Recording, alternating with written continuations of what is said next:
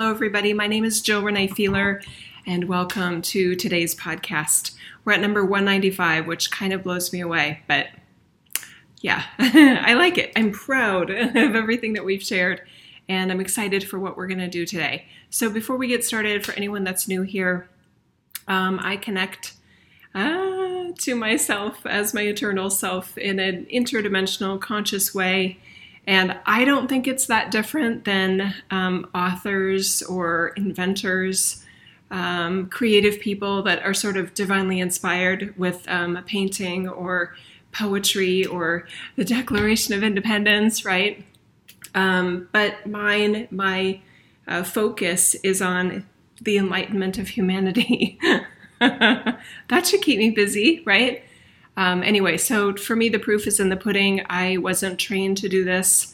Um, my background is is very sort of 3D. Um, business. I was in business for years, and um, anyway, I came across my gifts uh, without uh, hitting rock bottom, without anything traumatic or dramatic. I just it's sort of just turned on, and it felt like something I'd been doing my whole life. So anyway, here we go. Okay, so let's just do a brief connection exercise. I encourage you to close your eyes if you can and just consciously breathe. Focus on your breathing for a moment. Good job. On the next inhale, I want you to belly breathe. So imagine your breath actually expanding into your belly.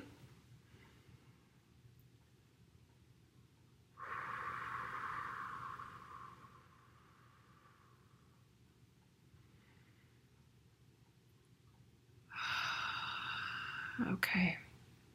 So from right here, ooh, got a squeak, sorry about that. I'm going to encourage you to, while you're breathing here, imagine that there is this source of light within your head, but your eyes are closed, okay? So the light is coming to you, it's almost like from behind your eyes.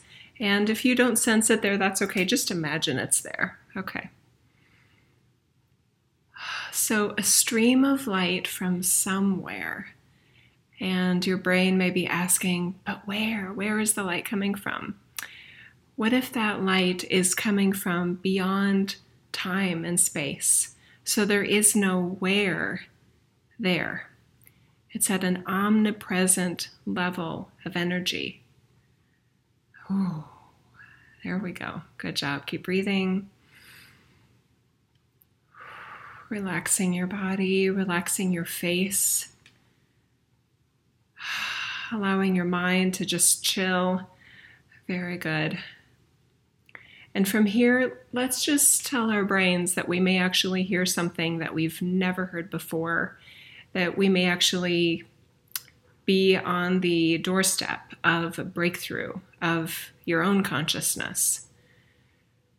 Leaping forward into a realm of yourself that is beyond what you'd considered previously, makes you even more amazing than you already are and assists possibly this reality in ways that are honoring to you and honoring to your journey and what we have available to our within ourselves to offer and share and be in this world which gives us pleasure and hopefully makes a positive difference in this reality.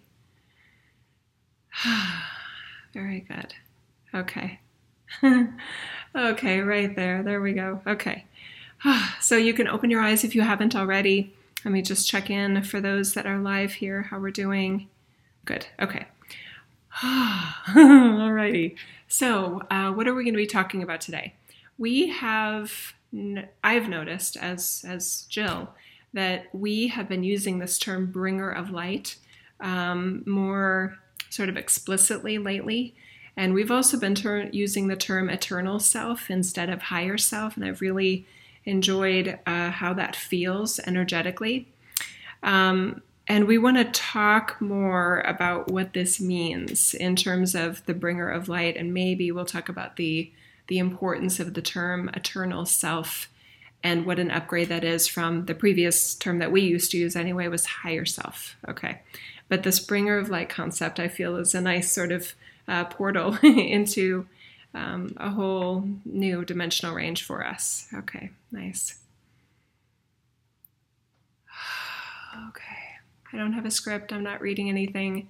It's all just gonna come to me on the fly from myself. I call it channeling, but I'm not channeling something that isn't me. It's um, energy that, that I'm connected to, and I believe you're connected to it too. Okay.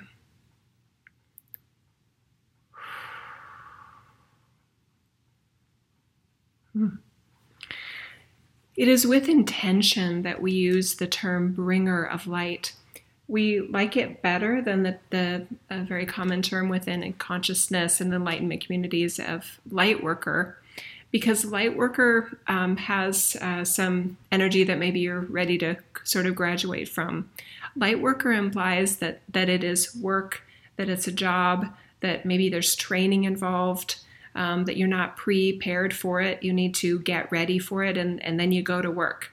Um, so there was, a, there have been, and continue to be many misinterpretations um, and uh, unfortunate interpretations of, of what that means. We respect your free will, and we really like for you to have the same information and perspective that we have as eternal energy to help you make more informed, wise, hopefully comfortable, and joy filled um, and rewarding uh, decisions in your life as you apply your free will in your as your one in your reality.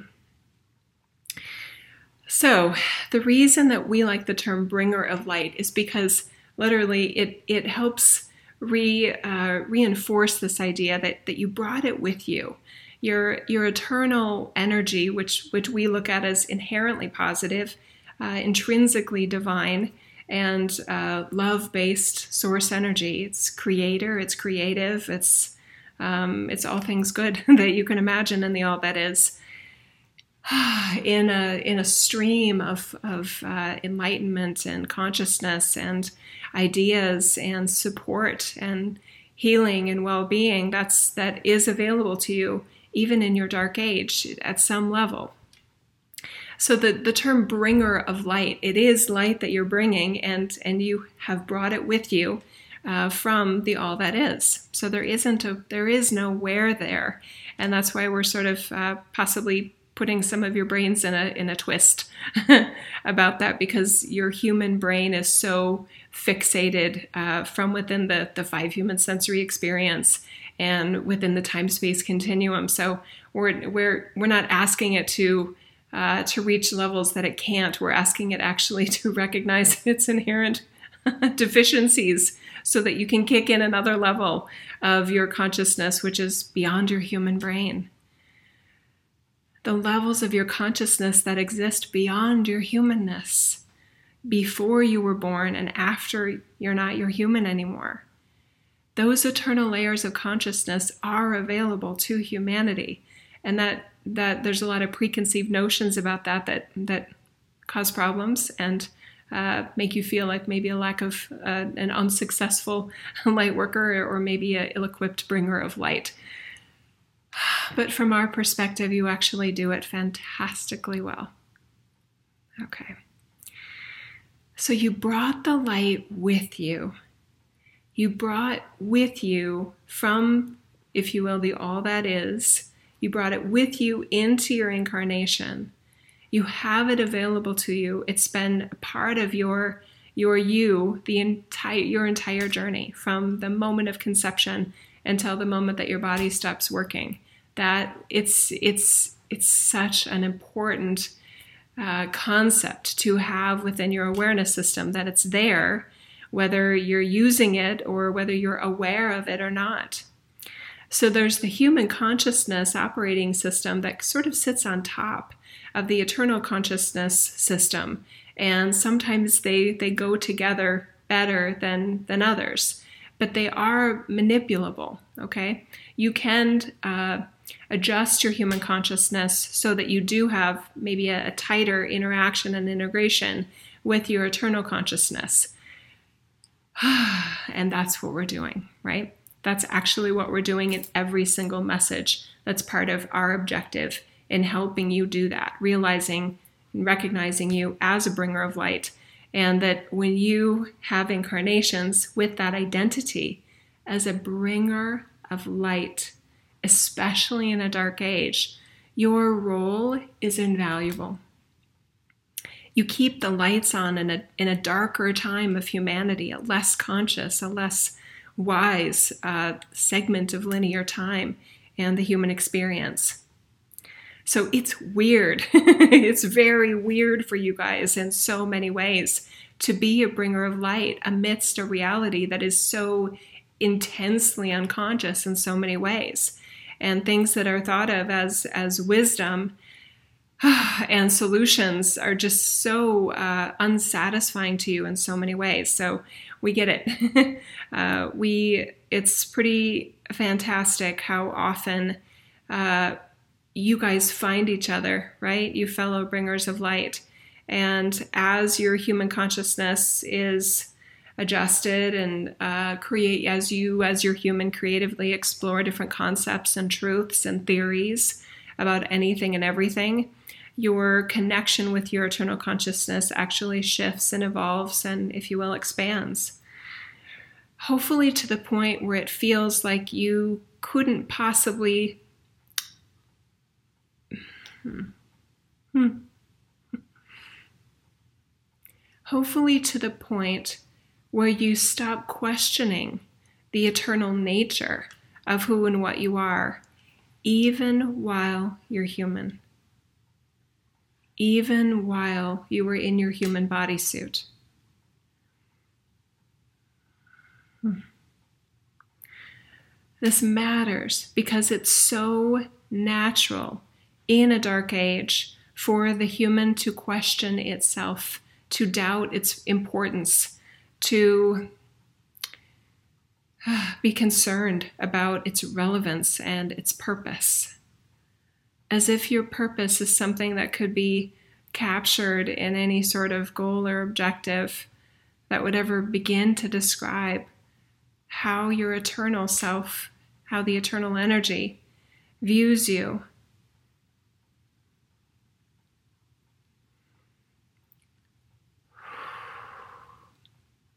So we take you incredibly seriously, and we would love for you to maybe question less and be more confident.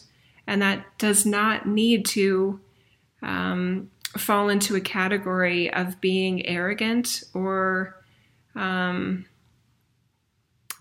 sensations of superiority uh, relative to your fellow humans. Just um, consider for a moment the fellow bringers of light, which some of you may have studied quite intensely, whether that's um, hmm, there's so many. Jill's favorite example, of course, is is Yeshua, Jesus, um, goddess Isis, uh, Rumi, Kuan Yin, uh, the Buddha consciousness. There are so many.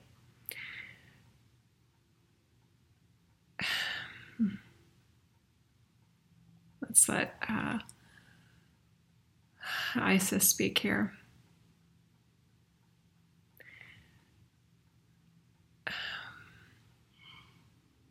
Please ask yourself what what makes it for you so hard to imagine that that you are a part of a peer group with us with me as a, a timeless form that at, at, one point in linear time was known as, as the goddess Isis or priestess Isis. What is that? For most of you, what we come across is your sense of you don't know enough. There's not enough human knowledge within you for you to feel confident as a peer with us, as a bringer of light. But many of us were not students of enlightenment on the earthly planes. We knew ourselves as a bringer of light, um, a bringer of wisdom, a bringer of love, a bringer of comfort, um, bringer of compassion, um, bringer of healing. Right there, and maybe all of those, or or just a few of those, or even one of those that we've we felt especially passionate and motivated by. So.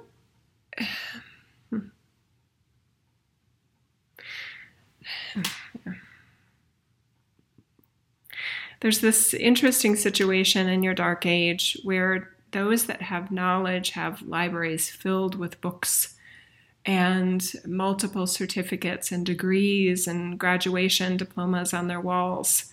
um, in their homes or on their resume.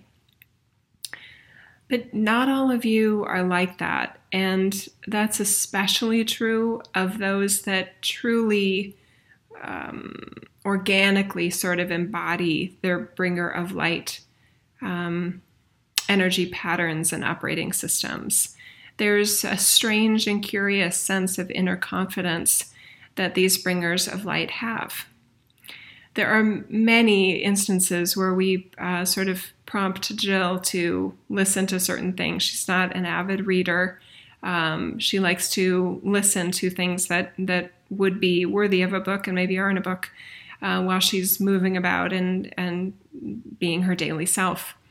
And she was listening to an interview, a scholar of uh, Thomas Jefferson. it was President's Week on the Rubin Report, and she enjoyed the the few of those that she's listened to. Uh, we we helped her find those materials so that she could be reminded of what we're about to tell you here. Many of the, the USA constitutional founding fathers, as they're known, took themselves extremely seriously.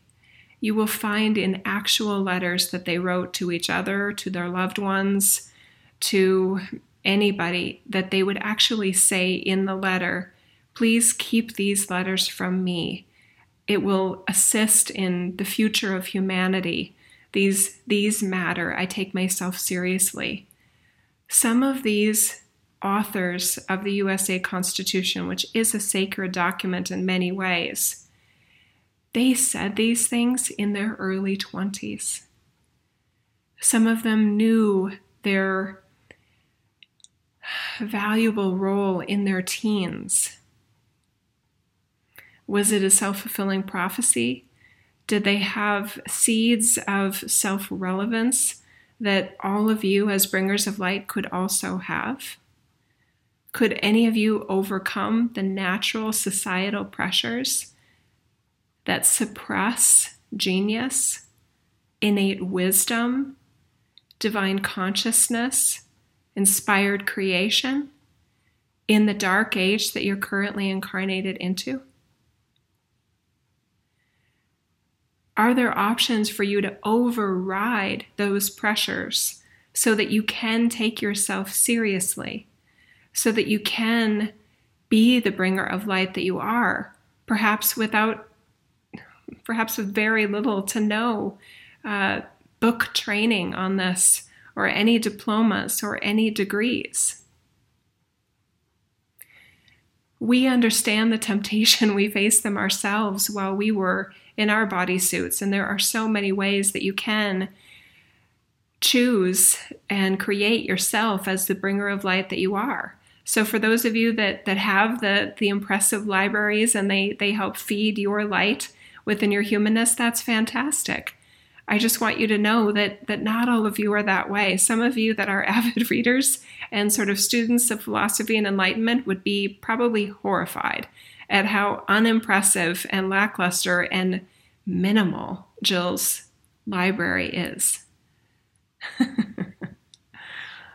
so, but it sounds so arrogant and impossible, even in her humanness, to say, I'm not a student of enlightenment as much as I am a bringer of enlightenment. How do you say that in in polite company with the sense of humility and intense obligation and responsibility that some of you feel in that way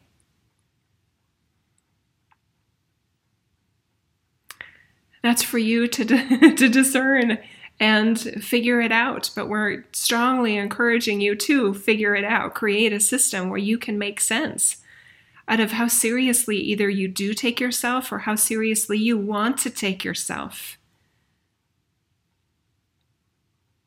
You will be ridiculed. You will be laughed at. You will be questioned. You don't make sense in a dark age era. You just don't. But isn't it possible that by taking yourself more seriously, just like the founding fathers of the USA Constitution obviously did, together as a group, they took themselves seriously. Do you not think that was weird for them? The situation prompted it, though.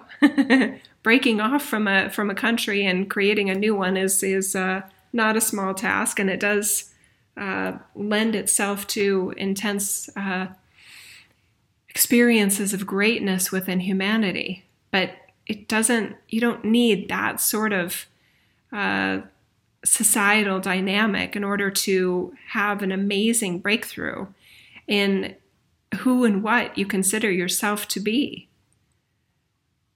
So, as Isis, I don't want to tell you what it means for you to be a bringer of light as much as inspire you to define for yourself what you want that to mean. What do you want it to mean that you are a bringer of light right now?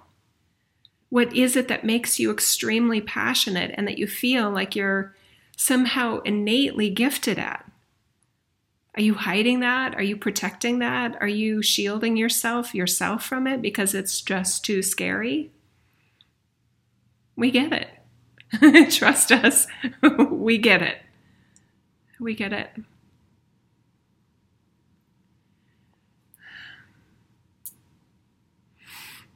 So Jill's not a student of of world history or American history or American government um, or religious studies or or any of that. But what she does have access to is a sort of a timeless or beyond time transcendent view of what was going on when and the the uh, odd dynamic that she runs into is that it's very common in the dark age that the uh, the story of, of what happened or why it happened or or what is happening even right now are highly mischaracterized. Uh, how do you how do you as a bringer of wisdom or an accessor of eternal consciousness insert yourself in the public domain with something that you have absolutely no earthly credibility to be representing. Uh, you get ignored a lot, is what. Uh, let's let Yeshua come in here. It's it's a recipe for for strangeness, um, and of course I knew that myself. The level of uh, just the the polarized, intense criticism and uh, scoffing that you get from those especially that have the earthly authority for for various reasons that they they have that earthly credibility you definitely get uh, get either uh, dismissed ridiculed or or just laughed at by by that sector and then there's others maybe those that are bringers of light or somehow openness uh, to the the transcendent consciousness vibrations that that have been on Earth and they may be witnessing on Earth. Uh, they're drawn to it sometimes like a moth to a flame. It feels like the most real experience that they may have ever had from within their human bodysuit, and and there's some sort of superconscious recognition of it as they're interacting with it, um, and it can almost feel like an addiction it actually can be uh, somewhat addictive. And do we want to talk about that here? Let's just we'll we'll give a couple uh, um, reminders, maybe advice on that on that regard. You you are human, uh, obviously, and there are uh, various responsibilities that go along with that, especially in a dark age um, that can seem cumbersome and like they'll literally consume your whole life. Um, so it's worked well for Jill anyway to have a, a really, in her view, healthy balance between the the sort of mundane aspects of, of humanness, laundry, dog poop, um, grocery shopping, you know, uh, maintaining a household and and helping support a family and those sorts of things. Um, that sort of balances her out in a health in a healthy way uh, so that she's more relatable to you guys could she be getting even more um, information if she solely dedicated her life and you know went off and lived in a cave and had a scribe or lived in some very isolated situation where like Edgar Cayce with the and he wasn't isolated but um, he had a, a really grand situation that that was his life. And he did have a scribe right? Jill said before i just i wish i had a scribe in this lifetime. Um, be, because not unlike Jefferson, she she knows there's information that comes through even in private sessions that that she wishes the whole world could hear, not because she's um, arrogant about what it can mean for them, but she takes she can feel energetically how relevant and how applicable it is to being an informed and conscious and awake and aware and truly enlightened light within human so anyway, a bit of an aside there. So this uh, this balancing it out, and there's there are so many ways to do it. Um, Jill's decision years ago to get married and have children, obviously set in motion a, a certain uh, set uh, narrower option in terms of paths and how she would be uh, or could be this this version of light, and she she takes seriously the the choices that she made to be a mother and to be a wife um, to be a caretaker of this golden dog in the video. Right? Oh, where is it? Right there. um, so anyway, I I felt as Jesus very balanced by the role that I actually was a carpenter, that I did have financial obligations, and thank goodness that Mary Magdalene had the financial resources that she had as my primary ally of uh, bringer of light. It offered me travel and access um, to things that that uh, required uh, financial well-being, and it, we felt very grateful, um, both of us, for what um, for that that blessing that sh- that she brought. Uh, not just to my work, but to to her work as as a bringer of light as well. So it worked. It worked. Okay, very good. Okay, that feels good in terms of those uh, kind of cautions. That's we could go into more detail, but it feels like an aside for today. So going back to the bigger concept of uh, a bringer of light and why we're using that term, we're um, it would be an exaggeration to say dismayed. Let's say we're concerned that there are so many authentic bringers of light that keep feeling like they're not ready that keep feeling like uh, there's more there's more knowledge to be acquired there's more uh, certifications to have and when you're a bringer of light you've been that since you literally arrived uh, on your on the physical planes of earth so if you were that as a young boy and a young girl um, whether, like we said, as an inspirer, as a you know a facilitator of change and and rethinking things. You know, there's so many versions of you, as a bringer of light. But you did that without training, without, you were just, you were following your, in a way, your own light, your own sense of divine wiring and what was available to you as you, for you, by you. So, this idea that as you grow up, there's this notion of, oh, there's a right way to do it, and I, I need to follow a certain path. We look at you so much more um, in terms of being a bringer of light that you create your path as you go. There are a hundred million different ways that Jill could have been Jill. Um, she values her privacy in so many ways. So this this perfection of having the ability to connect with you via this you know MacBook Pro in her in her kitchen on a Tuesday afternoon when her kids are at school and her husband's at work is just so idyllic and so great. Uh, could she be reaching more if she hustled herself into some of the more mainstream uh, organizations that are that are the the um, structures of enlightenment and consciousness?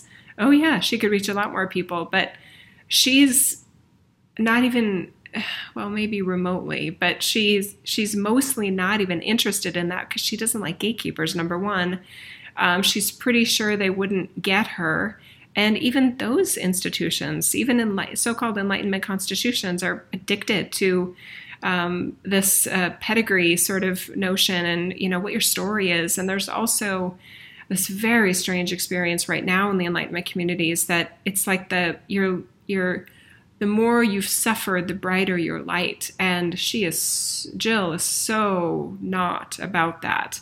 Uh, your bringer of light status is not dependent on how much human suffering you've had. Um, but that's a that's a powerful, compelling story on on your planet right now, um, and and it works, right? It sells literally, it sells right now. So um, we've uh, we've shared this. Well, Jill has shared this before, and we'll sort of offer it here that she didn't have a, a really uh, compelling story for how she knows what she knows and how she suddenly began accessing the consciousness that that she is in a message just like this um, because everybody else that she was aware of in the in the industry had this really really sort of tragedy tragic storyline that was the impetus for their awakening and she kept saying i don't have a good story i'm so normal i'm so normal i'm so normal and then it wasn't until at least a couple years into her experiencing her eternal consciousness and if you will the eternal consciousness that she said, Oh, wait, that's possibly my story. I'm so normal. That you don't have to hit rock bottom to access your eternal, eternal consciousness. You don't have to experience personal suffering or tragedy in order to awaken to the light of, of eternal energy and source creator God as she looks at it, as we look at it. It's you don't you don't have to go that way. You can just almost casually decide that, oh, that makes sense. Like, we never stopped being eternal energy. So I don't have to do any classes. I don't I don't have to and really couldn't get a certificate. Uh, and I don't want one. I don't want one maybe uh, from the earthly plane. There's no I don't need that validation from the earthly plane and possibly any validation I could get from the earthly plane would be a distortion of some sort, as it would try to mold me into something that is at odds with my raw, innate, timeless energy that is me, uniquely me, as individual ones. Yeah. So, bringer of light it's always been yours. You brought it with you. You set it up that way.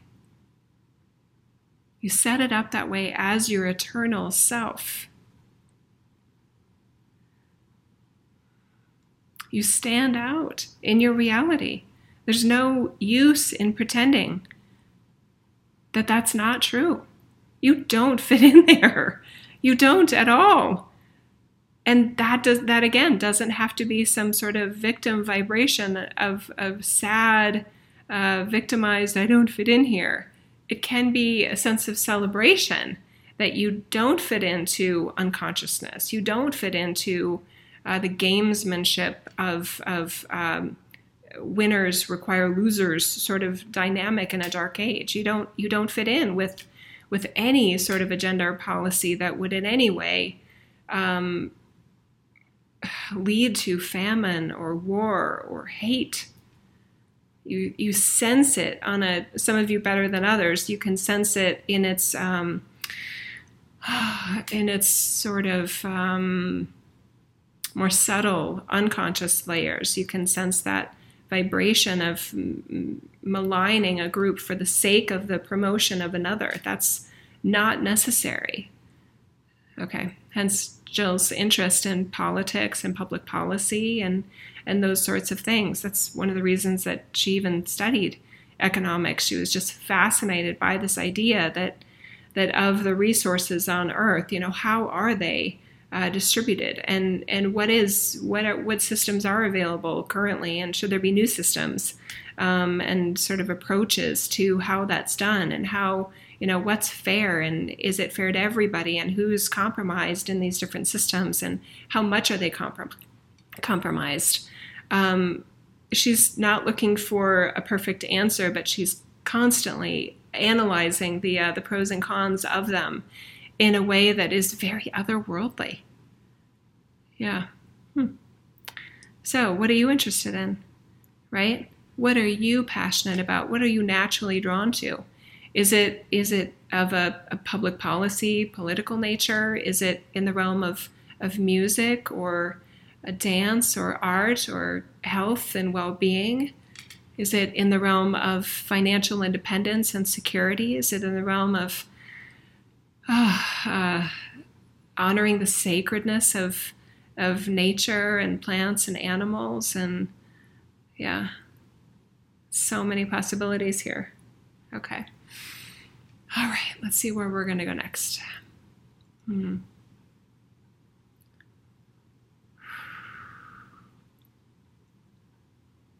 So, how do you elevate your sense of, of self as a bringer of light relative to how you look at somebody that that either isn't a bringer of light, their their purpose for incarnating is not to bring light to a dark age, um, or that they have access to it but they're currently unaware of it. How do you how do you take yourself seriously without uh, dismissing the rest of humanity? There are many ways to do that. What when we when we helped Jill, when we pointed out to Jill that the way that we look at an unconscious, unawakened human is not with uh,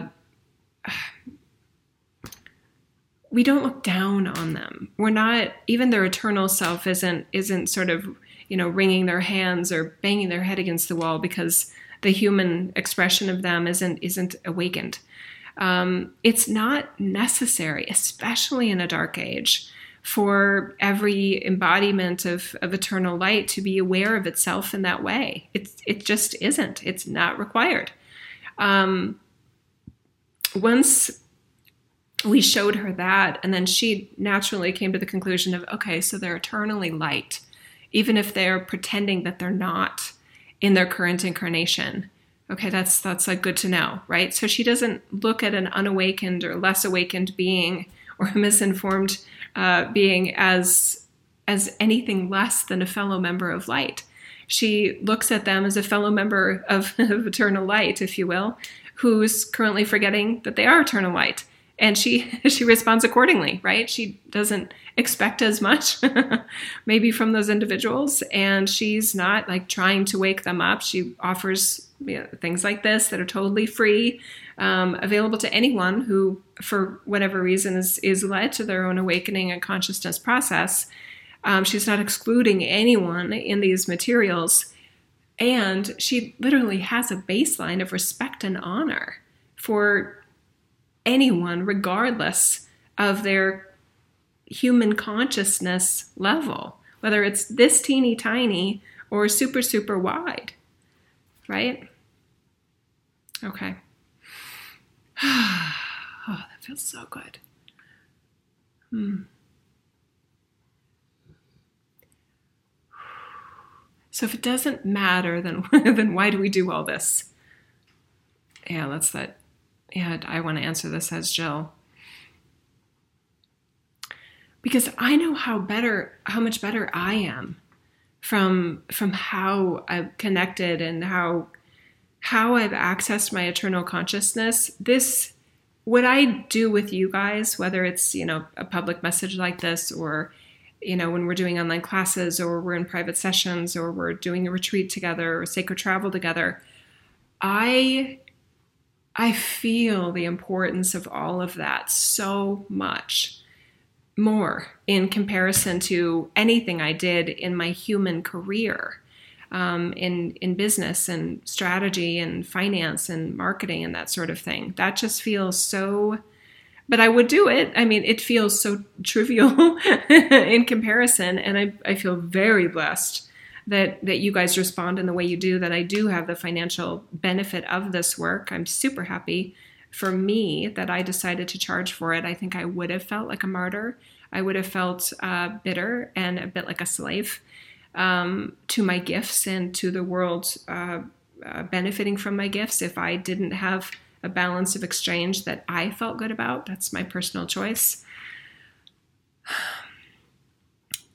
So, because how I, you guys, literally, I am such a better person than I was. Um, I was just wound so tightly in the previous version of myself, and I still love that Jill from you know what it was at 2008 and and earlier.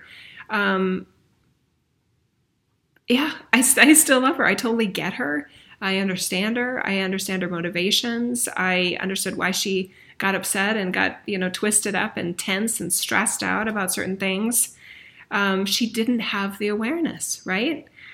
So it, it, makes me super excited, especially as I do private session, and there's some of you that I've known for years now, seeing that that literal personal evolution that we that we have available to us and how much better we are at eh, just being our humanness and being our being our light and being our gifts and in our human relationships. And there's just it's a whole array of of upgrades and upgrades and upgrades and upgrades um, and it's not dependent on perfection hallelujah right Oh my God. Yeah, I was, yeah, yeah, my team's laughing. They're like, oh, she definitely wasn't going to play that game. That Dark Age game of in order to be a bringer of light, you need to have worked your way apparently through all of these different series of, okay, now I'm almost perfect, and now I'm almost perfect, and now I'm perfect, and now I can access the light that I am. It's like, no. Especially in a dark age, we're going to have cracks and flaws and uh, deficiencies in our humanness. And there's nothing that your eternal light can't work with positively for you and for everyone. And I love that's that's one of the many parts about private sessions that I absolutely love. Yeah, it's and I yeah we just had a session yesterday that was that had a had a had a had five minutes of that in her 60 minutes is something that she'd been trying to clear and trying to work on. I think a considerable investment of considerable investment of time and money in trying to get this cleared. And her team was like, but it's not a problem to the light that she is. You can just leave it right there and let's actually give her another perspective that it's so not in the way. And this is how it actually helps her. And oh my God, when that came through, and I was just like, oh God, that's so it's so good, right? Yeah, and I have this silly example from there are so many little quirks about me that that somebody could spend a lifetime trying to clear. uh, yeah, it's so funny. And now and with my awareness i'm able to see that how my team actually works how me which i call my team because you guys i don't know what else to call it what literally do you call the type of access that i have? There's a part of me that doesn't even like the term channeling um, because it's me accessing me and what i as me am slash have access to. So does that mean that uh, literally the energy that is goddess isis is a part of me? Yeah, it is. Does that mean I have access to the eternal self energy that that I know as that was in his human form as Steven Jobs? Yeah, I do. like, yeah, I do. right? Does I do I know that that sounds absolutely crazy and ridiculous? Yep, I get that too. But I love what we are getting in this format so much that I'm willing to take on the potential confusion, ridicule, bullshit shade that that I may get in my life as a result of that. I, I, the cost benefit is so easy to me to to lean on the oh the benefits are worth it. I'm I'm good. And thank God that um yeah, anyway, I just feel like the system is actually perfect just as it is uh, for me to, to be me and I I want you to know that your system can also be viewed as perfect uh, for what you are as you. Okay? Okay, Samson's asking to go out, and I do want to let him out. So, a little interruption here. Sorry. Life goes on at the Feeler Ranch. okay. All right.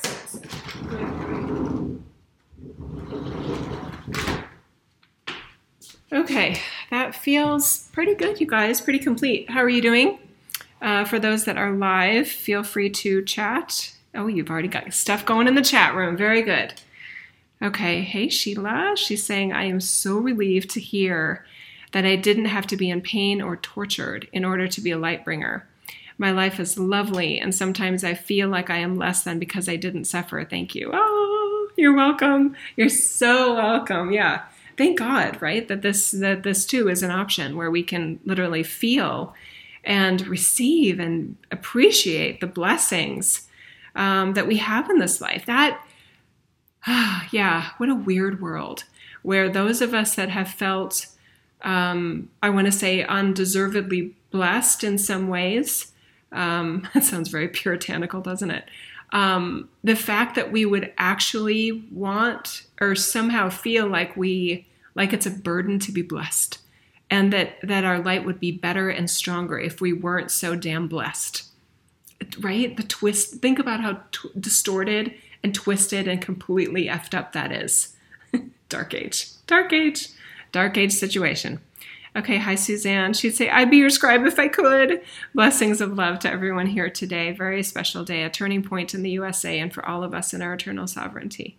Oh, I love you, Suzanne. I sense that you would be you would be an amazing scribe for me. And I'm glad that you get to, to have your life. And uh, yeah, it's I I know I could upgrade my sense of what it would feel like to be a scribe. Um, but I yeah. Yeah, because I don't I would it, yeah, it's so funny. I was speaking of documentaries. Um, I was just I watched this documentary on Netflix. Netflix, sorry, about this guy. I almost called it Netflix. That's funny. Um, and I I want to remember his name, but I probably won't. Um, he was an assistant to Stanley Kubrick or Kubrick. Um, and I think Stanley's a genius in so many ways. I'm not a film buff in necessarily, but he clearly was uh, way out in the the tails of data in terms of how super devoted and I would say genius he was to the film industry. Uh, yeah, and there were two. There's actually two different documentaries. One was his somebody that started out as his driver, and then another person was an actor in one of his films with Ryan O'Neal. Uh, you know, Shakespearean actor, very accomplished and what the that individual that was an actor he he wanted to learn film and he ended up being this um, dedicated assistant to stanley kubrick and it's it's sort of hard to watch because but yet i honor his free will that he he he willingly consciously i think chose to be in that role and he could have been his own star but he preferred or felt uh, purposeful and valuable by being behind the star, if you will, of Stanley. Um, yeah, it's just a. Yeah, and I think I want us all to be Stanleys. I want us all to be our star. So the idea of anyone as a scribe, uh, like if you will, kind of supporting my star, I have problems with that uh, because I see everyone as the star that you are. So, but all the roles are valuable. So anyway, maybe I'll figure that out. Maybe I'll look at that another way at some point, but I don't right now. okay. Uh, Marcy says heart, heart, heart, and 10. okay, good. Um, hey, Suzanne, internally as well. Bring it on. I so agree, Jill. Hey, Pauline. She said that is where the oneness is, your team. Ooh, ooh. ooh, cough. and then it becomes our team, right? A collective team and I'm one translator. I am the scribe. Oh, that's so funny. My team is like, so you're the scribe. There's the upgrade right there. I'd like to feel a little more creative license with that, but I have to think about that. That's interesting. Maybe I am the lowly assistant. oh my God, that's hilarious. Okay. Uh, Sherry saying our spiritual White Eagle group has decided our next book just Friday. It's called The Lightbringer by White Eagle. This is also timely. There are no coincidences. Oh, that's good. Yeah, good. Well, good job, Sherry. I hope you like it. And you may want to consider as another book, um, Being Your Light, which is um, a book that we put out about three weeks ago. Um, or was it September? Anyway, maybe it was longer than three weeks ago, but it's a fabulous book. And I do highly recommend it for any of you um, and your book clubs and things like that that you meet with, we don't we do not do spirituality 101. Um, we go straight for literally the mastery that's available to all of us. I'm treating you as the bringer of light that you are with everything that we're doing.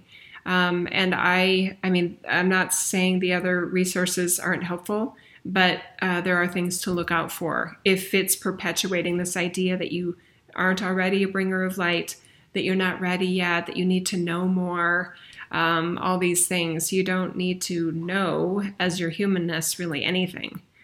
Yeah. Okay, so anyway, hi Heather. Okay, yeah. Suzanne is saying you are everything, scribe included. Thanks, Suzanne. Uh, Heather is saying, I love that we can simply be a bringer of light and not need any certificates. Me too. Me too. By birthright, divinely appointed. Yes, Suzanne. Yeah. Okay, good. All right, you guys, that may be a wrap for today. Feels pretty good. And for those of you in the USA that haven't voted yet today, please do that. Um, yeah, we are. I well, yeah, I've been posting some different things on social media that that sort of tickle uh, and appease me in terms of how I look at the world and um, even politically. And I, I definitely fall more in the libertarian camp. I have a lot of concerns about the the sort of agendas within both of the primary parties and how, uh, to me, destructive they actually feel and how um, regressive they feel. You guys on both sides, I feel that strongly.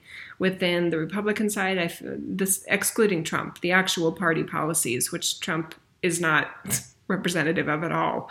Um, so I've I have grave concerns about the Republican Party agenda and policies and their approach, and I also have uh, the same degree of of concerns about the regressive nature of this um, competition for victimhood that seems to be going on within the Democratic Party. So I feel very homeless uh, in the context of of political ideology right now, and I yeah, it's really strange. So I.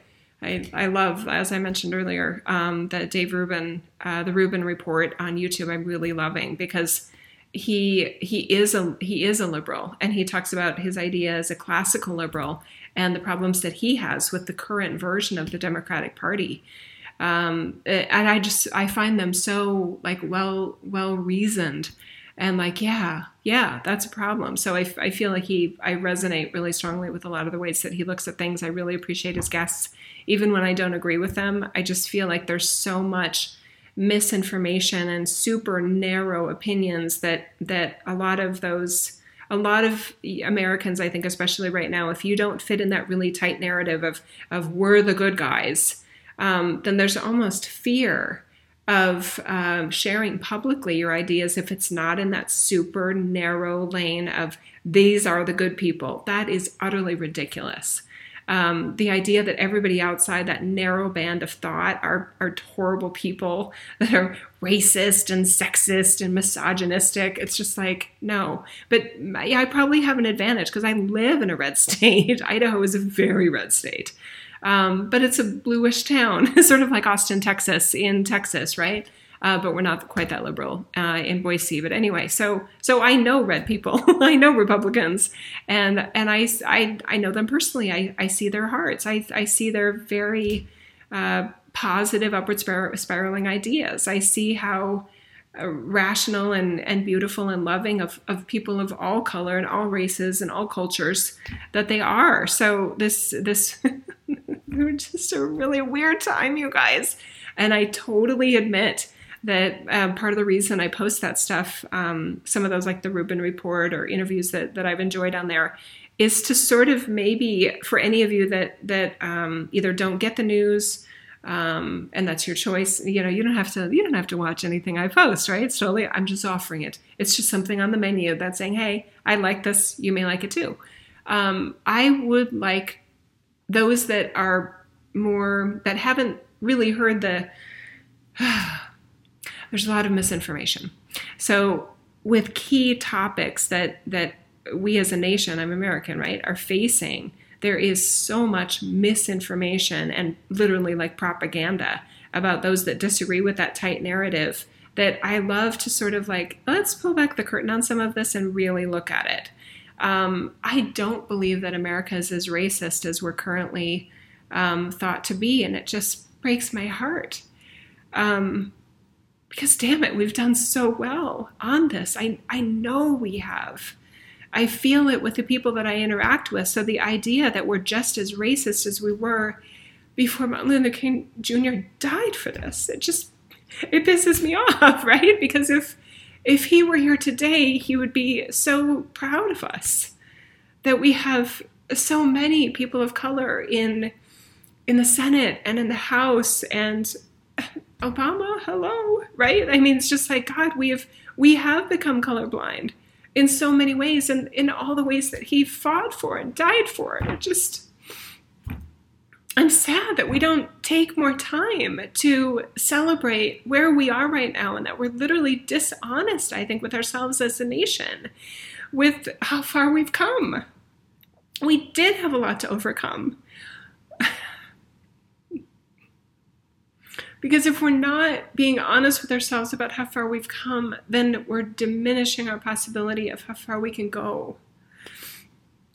And we can go so far, right? We're just beautiful people at our core. And there's such a small, narrow percentage that are still in, the other form of the dark age of being judgmental and dismissive about somebody because of the color of their skin or and then we have other forms of, of uh, classism and oh well if you're if you're you know uh, if you're a multimillionaire then surely you have the heart of a devil. You know what i mean? That's i, know those people too. I've been very blessed. My husband and i earned more way more money than we ever could have thought that we would um, in our lifetimes. And i can't believe how blessed we feel financially. And i know if people saw our financial statements they would just be like what? Like i thought i thought somebody with a financial statement like that would literally be an uncaring um, just I don't know. I don't know. I don't know what they think, but anyway, it's probably not very nice, right?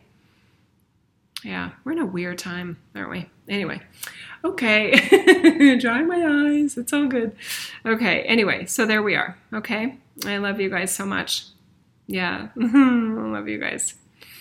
Yeah, Sheila's saying it feels like we are being manipulated by the media, but then who's the media being manipulated by, right? There are these unconscious forces that are really benefiting from the intense divisiveness that we're facing right now, um, not just in our nation, but you know, all literally sort of industrialized nations have some degree of um, forced sort of cultural agenda. And um, I'm okay talking a little bit more about this. So let me let Samson back in though. Hang on.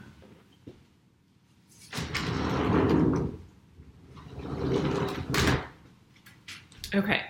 So when I graduated from undergrad, it was 1993. And if I remember correctly, I don't remember when the whole affirmative action movement started and that we needed to give extra consideration for any sort of minority group um, to sort of balance things out and make sure that they have uh, equal chances. And we need to make you know, board of directors and uh, management positions and any sort of leadership positions in government, we need to make that look more like the nation does. Um, I remember that. I, I remember, you know, looking at uh, my peer group in college thinking, uh, uh my whole value system is based on who should be in leadership positions is number one based on whether whether they want it right? I wouldn't want anyone forced into it. I would want them to literally that they have the the initial inner desire to to be a leader in an official capacity and that they're the best qualified for the job. Um, so when i when i read the you know martin luther king jr messages and the the, um, the outcomes of the civil rights movement and um, you know equality and feminism and things like that i i guess i took it literally. Um, and maybe that was naive of me but i thought i thought they meant it that that being colorblind was even better and that being gender neutral about well whoever's best qualified for the job and mean that literally. I took that literally. And i still believe that that's that's the best way for humanity and communities to move forward is have the best qualified for the job and obviously to, to put choosers in those roles um, that are demonstrably um, through their attitudes and actions and personal lives um, colorblind and, and gender neutral in terms of what they're looking for right? Um, so a blind application process right where you where you don't see um, you know any of those those characteristics i i think that was better so when I first started hearing about this affirmative action thing, and I thought, well, I'll benefit because I'm a woman. Um, but then I looked around at my, I mean, my husband is a white male. Um, by the way, I'm still kind of surprised that I ended up with a Caucasian male. It's kind of weird to say. I was always super attracted to people of color. Um, even as a teenager and high school student, I just always imagined I'd be with somebody that's a person of color. So anyway, he's, he's my he's my European heritage man. Um, so Jeff is Jeff, and I thought, well, that's not fair. That if he's the best qualified for the job, that he wouldn't that he wouldn't get the job because of some equalizing of benefit. Now, I, I get the intention. I totally get that, well, we've got to even things out because things have been unfair for so long. Totally get that. But there, you know, what are we possibly sacrificing in the process? If anything, I don't know, but I don't like where it's gotten right now for sure. Where we've become, in my view, not we went way away from colorblind now. The far the the extremes to me of the Democratic Party are are not colorblind. They're anti to me white male and I that's not right to me. I, I think we took a wrong turn uh, somewhere along the way. That seems really wrong, very racist, and totally gender biased, like on its face. And the fact that we've gotten okay with it is just like, wait a minute. Um, hmm, hmm. Anyway, so yes, I'll talk about these politically incorrect things right now. Okay. Okay, there we go. I think that's good. Thanks for your guys' comments. I love you. yeah, Sheila's saying, I am suspicious of the extreme divisiveness. Me too. Yeah, me too. It does feel orchestrated. It feels um, intentional. It feels designed. Um, so I completely honor those that are like, I don't even watch the media anymore, Jill. I'm like, good choice, good choice. Why, why do I want to watch it? Like, you, like you can't avoid looking at the the car accident when you're driving by it in the car, it's like, what happened? You know, I can't stop looking at the car accident that's happening right now in the, the American political system. Oh my God. And it's election day, so I'll probably be up quite late. I remember being absolutely fascinated, and I did not vote for Trump. Um, the, of course, right? I voted for some constitutional party guy that I, I like the US Constitution and all the amendments. I think they're really good. Um, and if we just followed them, I think we'd be happier. But anyway, hmm, if you and before if for any of you that are like, what? Like actually read it, you may actually be like, eh, hmm, they're pretty good. Anyway, um, I remember being I was up until like four in the morning, just shocked, flipping between the the polar opposites of the news sources. I had MSNBC on one on one channel and I had Fox News on the other, and I was flipping back and forth and it was just i felt like i was watching history in that moment. I'm like what the fudge just happened right? Because nobody was predicting that. So so i'm very kind of curious about tonight. I'm just like what is going to happen? Um, yeah i think the entire house of representatives is flipping every single seat i think. Is up for election? Uh, re-election or you know the seats are open. So anything could happen right? Yeah very good. Anyway okay. I love you guys. I love you too layla Okay, bye bye for now. I will see you next week. And oh, announcements. Thank you.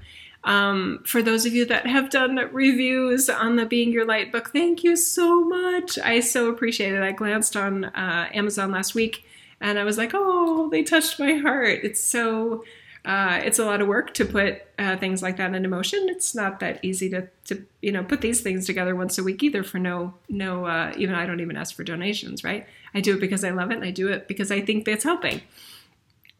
So um, anyway, thank you so much for that. And if you've bought the book and you haven't written a review yet, please consider doing so. It totally helps the algorithms and and all of those things. So thank you. My audience is so much smaller compared to other authors and things like that. So I I, I want to say I count on you guys more than maybe somebody else that does similar work that has, you know, a hundred times the audience that I have or more.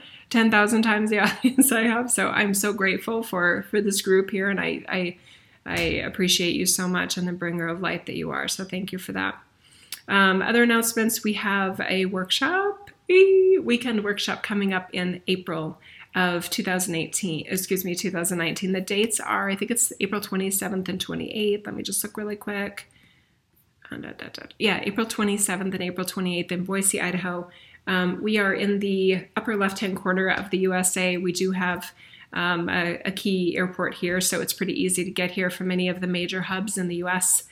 Um, and we have an amazing collection of individuals coming together. So I literally cannot wait for that workshop. And now I'm wishing I would have actually planned it sooner. But I've learned that when we pick these dates for trips, um, sacred travel, etc., that it ends up being exactly like divinely timed, even if I didn't know how divinely timed it would be. So, anyway, so there's that. Um, the Zion retreat was um, so deeply special. And the six hours of recordings that we have from that are available um, for any of you. And immediately upon purchase, you will get access to those. Okay.